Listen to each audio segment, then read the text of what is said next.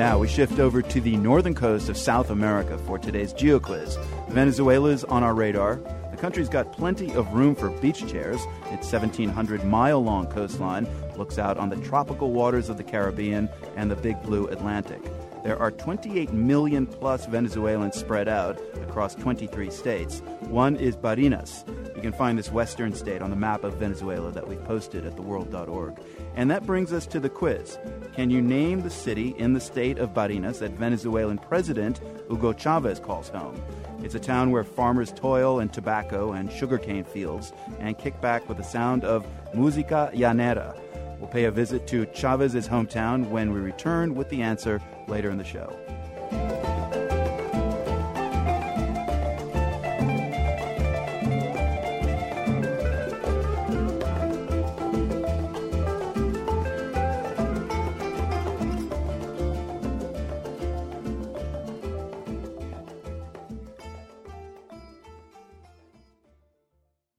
Quick now, what's the hometown of Venezuela's President Hugo Chavez? It's Sabaneta, the answer to our GeoQuiz.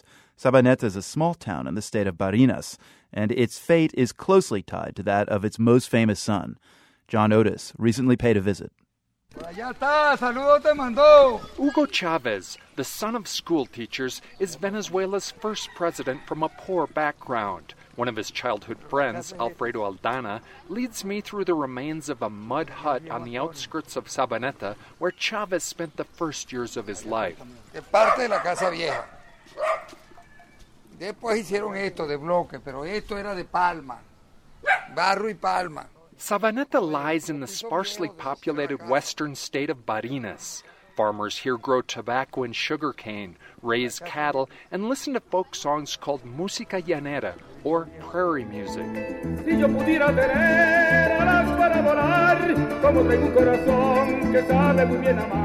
Sabaneta emerged from oblivion when Chavez was elected president in 1998 and pledged to lead a socialist revolution on behalf of the poor. But he's not the only family member watching over the region. One of his brothers, Anibal, is Sabaneta's mayor.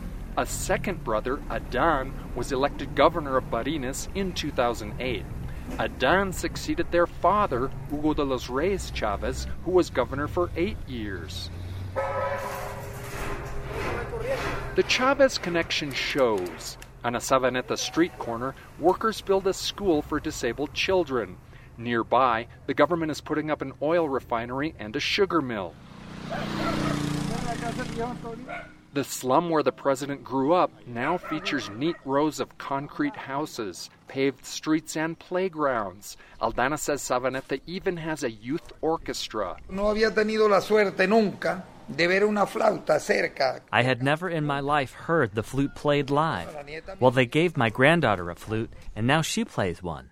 But some local residents say there's a dark side to Chavez family rule. Among the most critical are relatives of kidnapping victims. They've barged into the government's human rights office in the state capital to demand action. Barinas State has one of the highest per capita rates of homicide and kidnapping in Venezuela. Migdalia Soler's brother was abducted two years ago and is still missing. This is the president's home. He was born and raised here, but it seems like the people of Barinas don't matter to him. Government officials refused requests for comment, but journalists have linked many abductions to a local construction workers union, which is a big donor to the ruling Socialist Party. But instead of investigating the union, authorities have often targeted the media. de la Unidad Democrática José Luis Machín Machín. Reporters gather outside the Barinas police station to cover the arrival of radio talk show host José Luis Machin. He's been called in for questioning after revealing close ties between local officials and union members accused of kidnapping.